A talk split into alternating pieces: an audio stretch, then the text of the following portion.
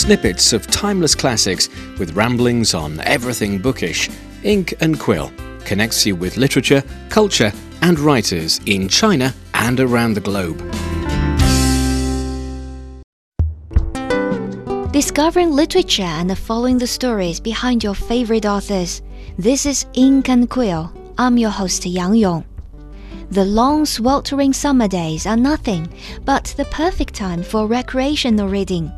So, in today's program, we'll introduce some books that may enrich your holiday reading list, ranging from non-fiction, novel to comic book and science fiction.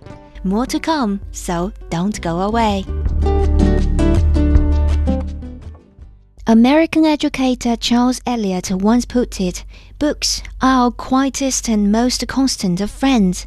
They are the most accessible and wisest of counselors and the most patient of teachers.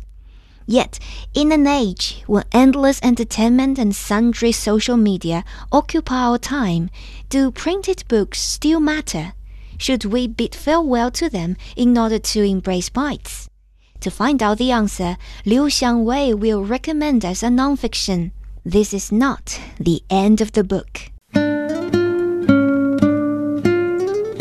Even if you never heard of Jean Claude Carrière, you must learn about his movies.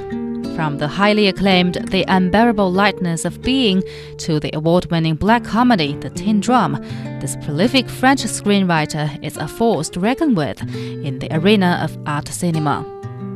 But when this talented filmmaker encountered Umberto Eco, the late Italian semiotician who was best known for his novel The Name of the Rose, these two raconteurs started a lengthy conversation about books, and all their dialogues are faithfully documented and transcribed in a hefty publication. This is not the end of the book.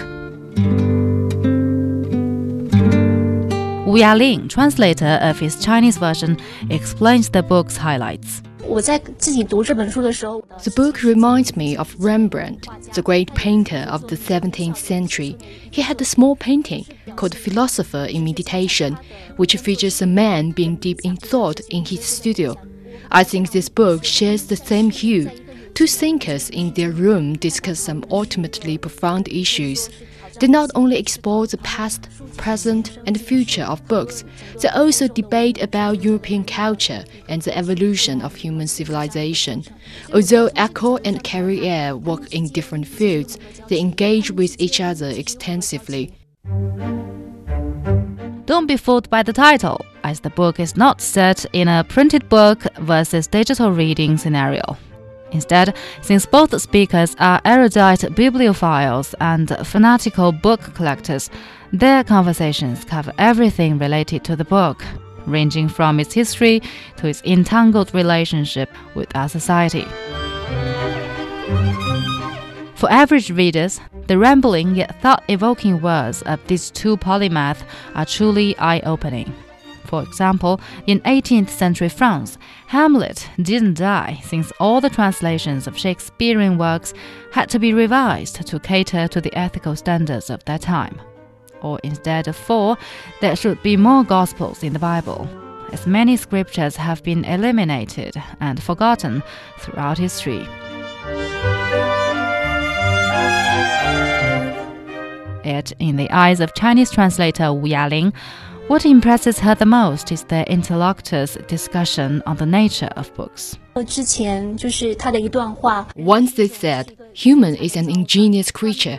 They create civilization, build cities, well produce beauty and wisdom. At the same time, we're stupid and arrogant beings. So, what is the role of the book? It alludes to human, to our goodness and ugliness. I think that's the nature of books throughout the time. So, will books survive this dynamic, restless, and ever changing digital age?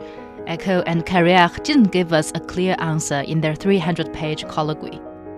But maybe we could cool off a little bit, because just like the title of book suggests, this is not the end of the book. Even though technology has already turned our way of thinking, our collective memory, and our culture upside down.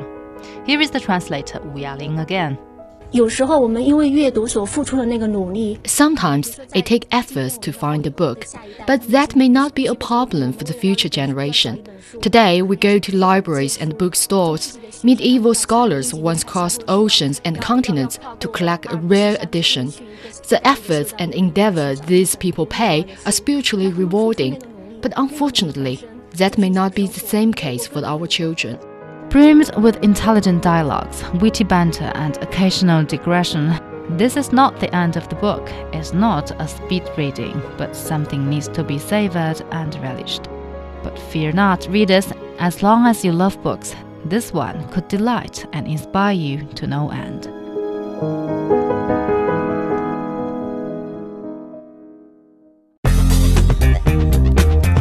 Bestseller, smash hit, page turner.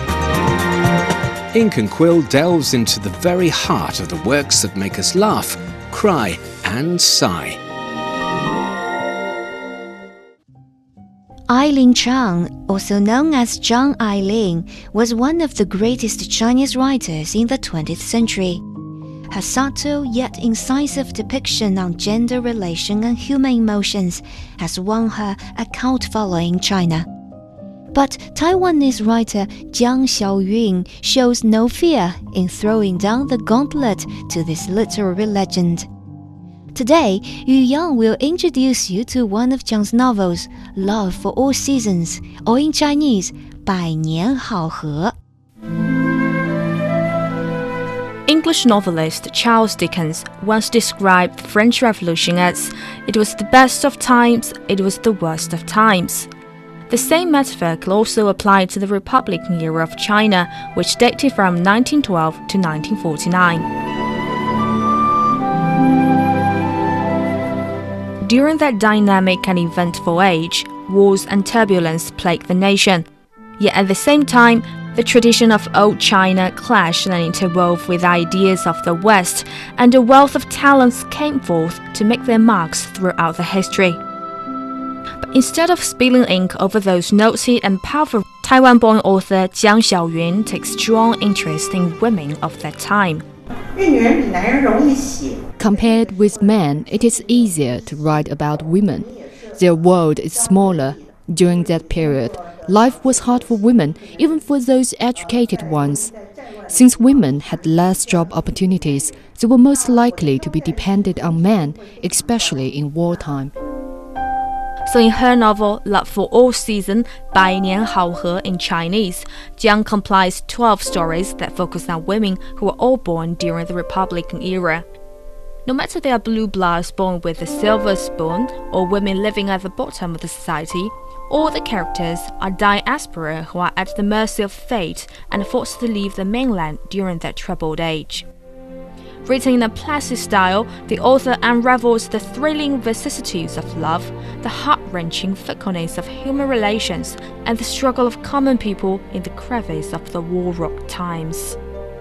Her elaborately crafted plot and focus on female perspective do remind people of Eileen Chang, who was known for her lyrical illustration of romance and conflict during the 1940s. But book critic Xiao Bao voices his retort. Generally speaking, these two writers are different in a very fundamental way. Eileen Chang was a tragic genius. Her style was dismal and she was ruthless to her characters. But Jiang Xiaoyun is a winner in life. Her stories are all about minor pathos, worthless joy, and unideal reunion. Compared with Eileen Chang, she shows tenderness in her writings, which is utterly different. Jiang's characters seem to be stronger. In her stories, we meet Shang Shuying, a nightclub dancer who is itinerant all her life, depending on different men, but eventually becomes a successful businesswoman all by herself. And An Jing, a fiddling daughter of the family who finds sanctuary through marriage and religion.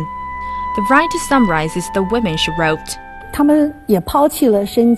Some people ask me, how could these women still carry on and live on after abandoning all their wealth and face a breakup of their families? I think, first of all, these women are equipped with certain skills to support themselves. And most importantly, they have something to hold on to. In my stories, I didn't demonstrate the upheaval of the time by describing the taste of hunger.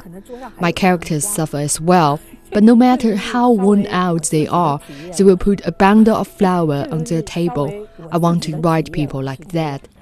Although at the first glance, the 12 stories in the book seem to be relevant and haphazard, the more you read, the more likely you will be surprised by the length and breadth of the fiction, as it spans over the course of one century and across continents. From Shanghai, Hong Kong to Taipei and New York, readers not only trace the migratory routes of these characters, but also outline the shape of the past and learn how it shadows or illuminates the present. According to the book critic Xiao Bao, the extensive use of various Chinese dialects and a meticulous depiction of the minutiae of daily life make love for all seasons an enjoyable reading. 写小说经常需要一种很好的想象力。 Writing novel requires imagination, but people tend to forget that observation is equally important. Ms. Jiang brings the Republican era back to life. Her keen observation, combined with rich imagination and beautiful literary expressions, evoke readers' curiosity about that period. Explore the life of great wordsmiths, share their stories beyond the pages. Ink and Quill brings you the voices of writers and book lovers. Welcome back. You are listening to Ink and Quill with Yang Yong. If asked to name the most famous cartoon character in their countries, Americans may nominate Mickey Mouse off the top of their heads, while Belgians will proudly present to you the adventure Tintin. In China, the title is attributed to San Mao, a skinny boy with only three hairs on his head. Hailed as one of the world's longest running comic actors, this tenacious orphan has captivated and inspired generations. So let's follow Liu Ming to learn the enduring charm of San Mao, China's favorite son.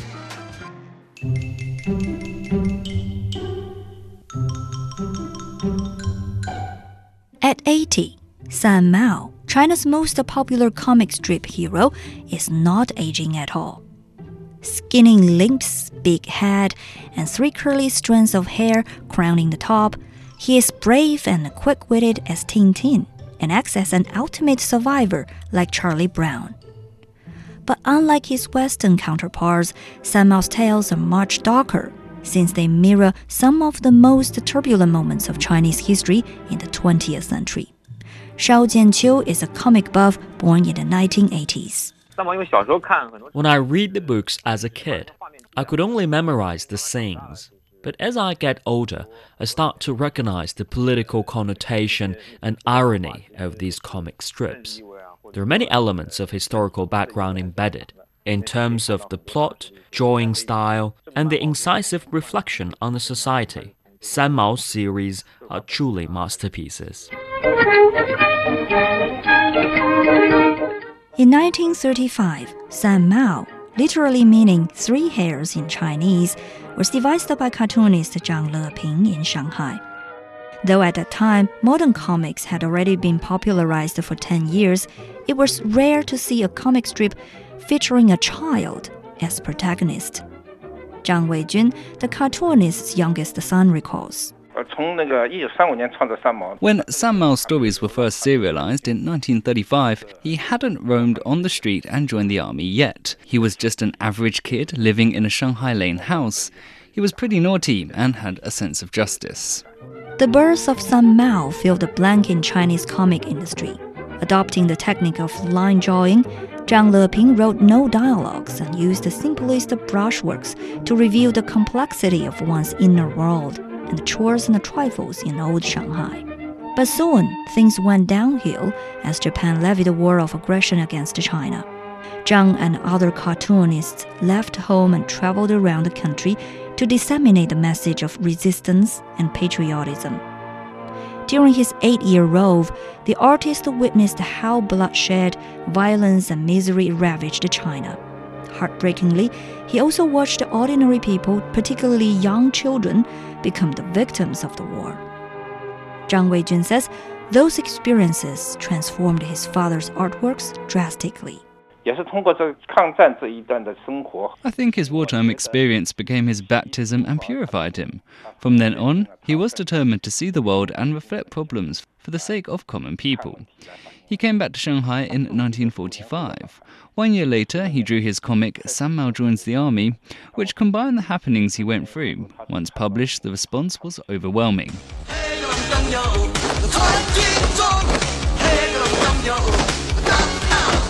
In this blood soaked cartoon story, the homeless San Mao puts on ill fitting uniform to fight against aggressive Japanese army. Despite his short height and gaunt feature, the boy is able to survive on the bullet flying battleground and uses his size and wit as advantage to defeat much superior enemies. San Mao experiences a lot, and his endeavors always end in vain. But he never gives up, no matter what happens, he carries on and moves on. After the huge success of his first book, in 1947, Zhang Leping created another classic, The Wanderings of San Mao. This time, our beloved urchin lingers on the streets alone and hangs around with beggars, refugees, and orphans in the post war Shanghai. Constantly being beaten and mocked, he's starved while the rich feast and celebrate.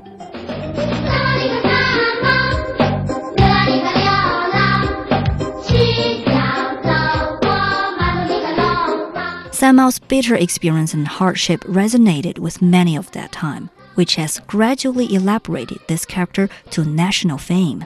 After the establishment of People's Republic of China, Zhang produced a sequence of comic strips to illustrate Mao's new life, but the previous two series remain the most popular ones. Dong Xiaoyan is the director of Zhang Leping Museum, which commemorates the artist's contribution to Chinese cartoon industry and the eternal joy and inspiration his works bring.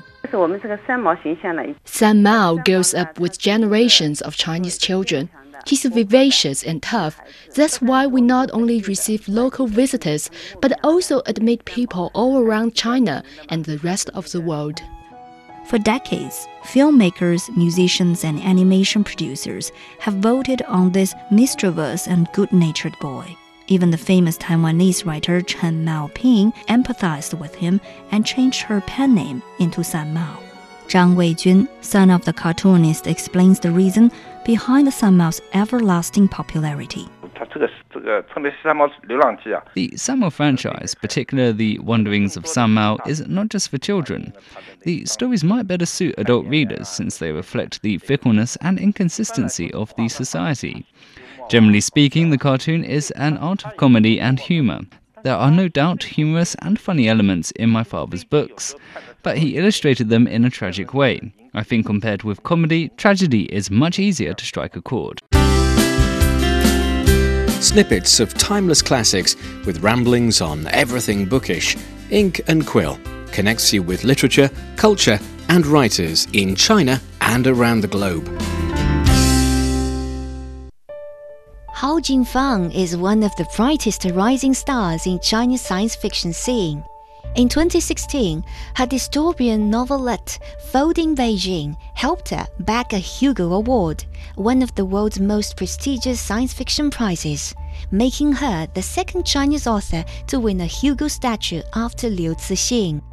In today's program, Liu Xiangwei again introduces one of her earliest works, Back to Karen, which may provide you some insights into the intricacies of Hao Jingfang's writing.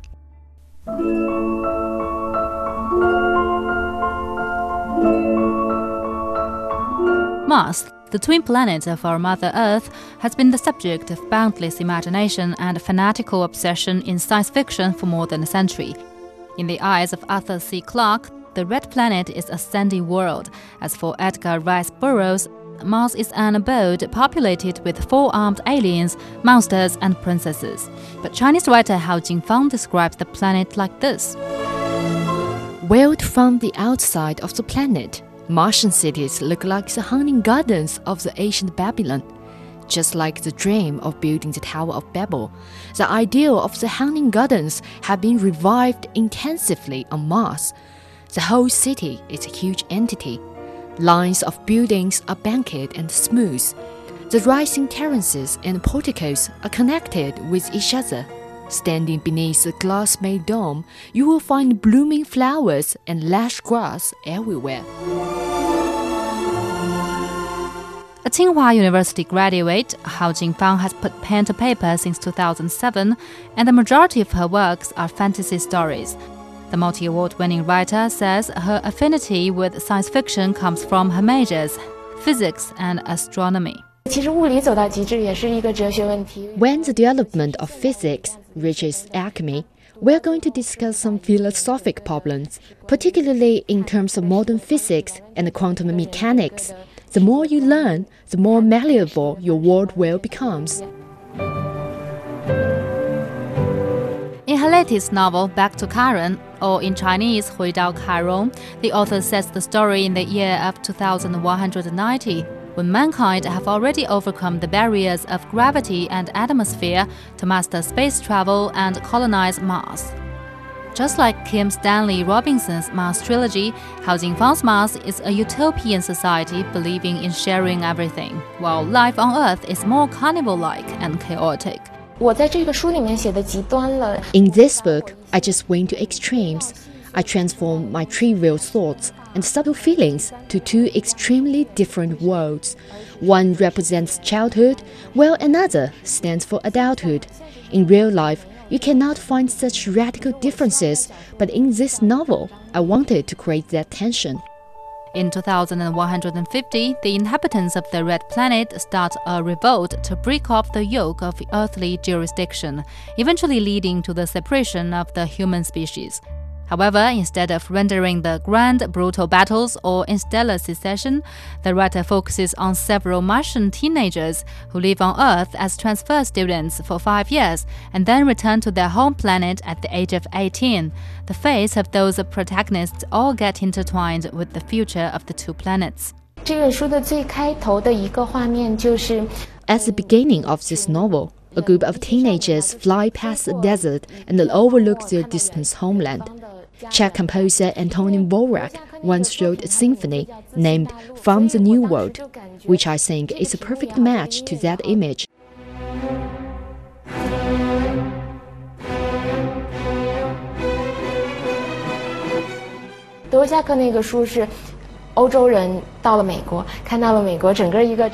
He used music to describe the feeling of Europeans when they came back home from America and I choose words to depict those expatriate Martians. When you return from a new world, you will regard the old one differently. All your confusion and choice for life come from your comparison between these two worlds. Thanks to the meticulous scientific details and the abundant sociological information in the book, the writer molds a vivid and plausible Mars. But Back to Karen is by no means a hard science fiction. Instead, you will go through a lengthy tirade of history, system, freedom, and humanity. In the end, there is no one who is capable of being the savior of the world, and they all surrender and compromise to their own desires. The author emphasizes that she has no intention to sermonize her readers or exhaust them with scientific theories. I don't want to persuade my readers to believe something. In fact, until the end of my novel, I always want them to see that all your conviction and all the ideals you want to fulfill are not perfect at all. Essentially, every belief has its own flaws I used to be pretty pessimistic regarding this matter. Compared to many male sci fi writers whose works focus on technical accuracy and biting sarcasm, Hao Jingfang's writing style is more gentle and poetic. That's why Back to Karen gets applause from Liu Cixin, China's contemporary sci fi guru, for its unique touch of dignity and elegance of idealism.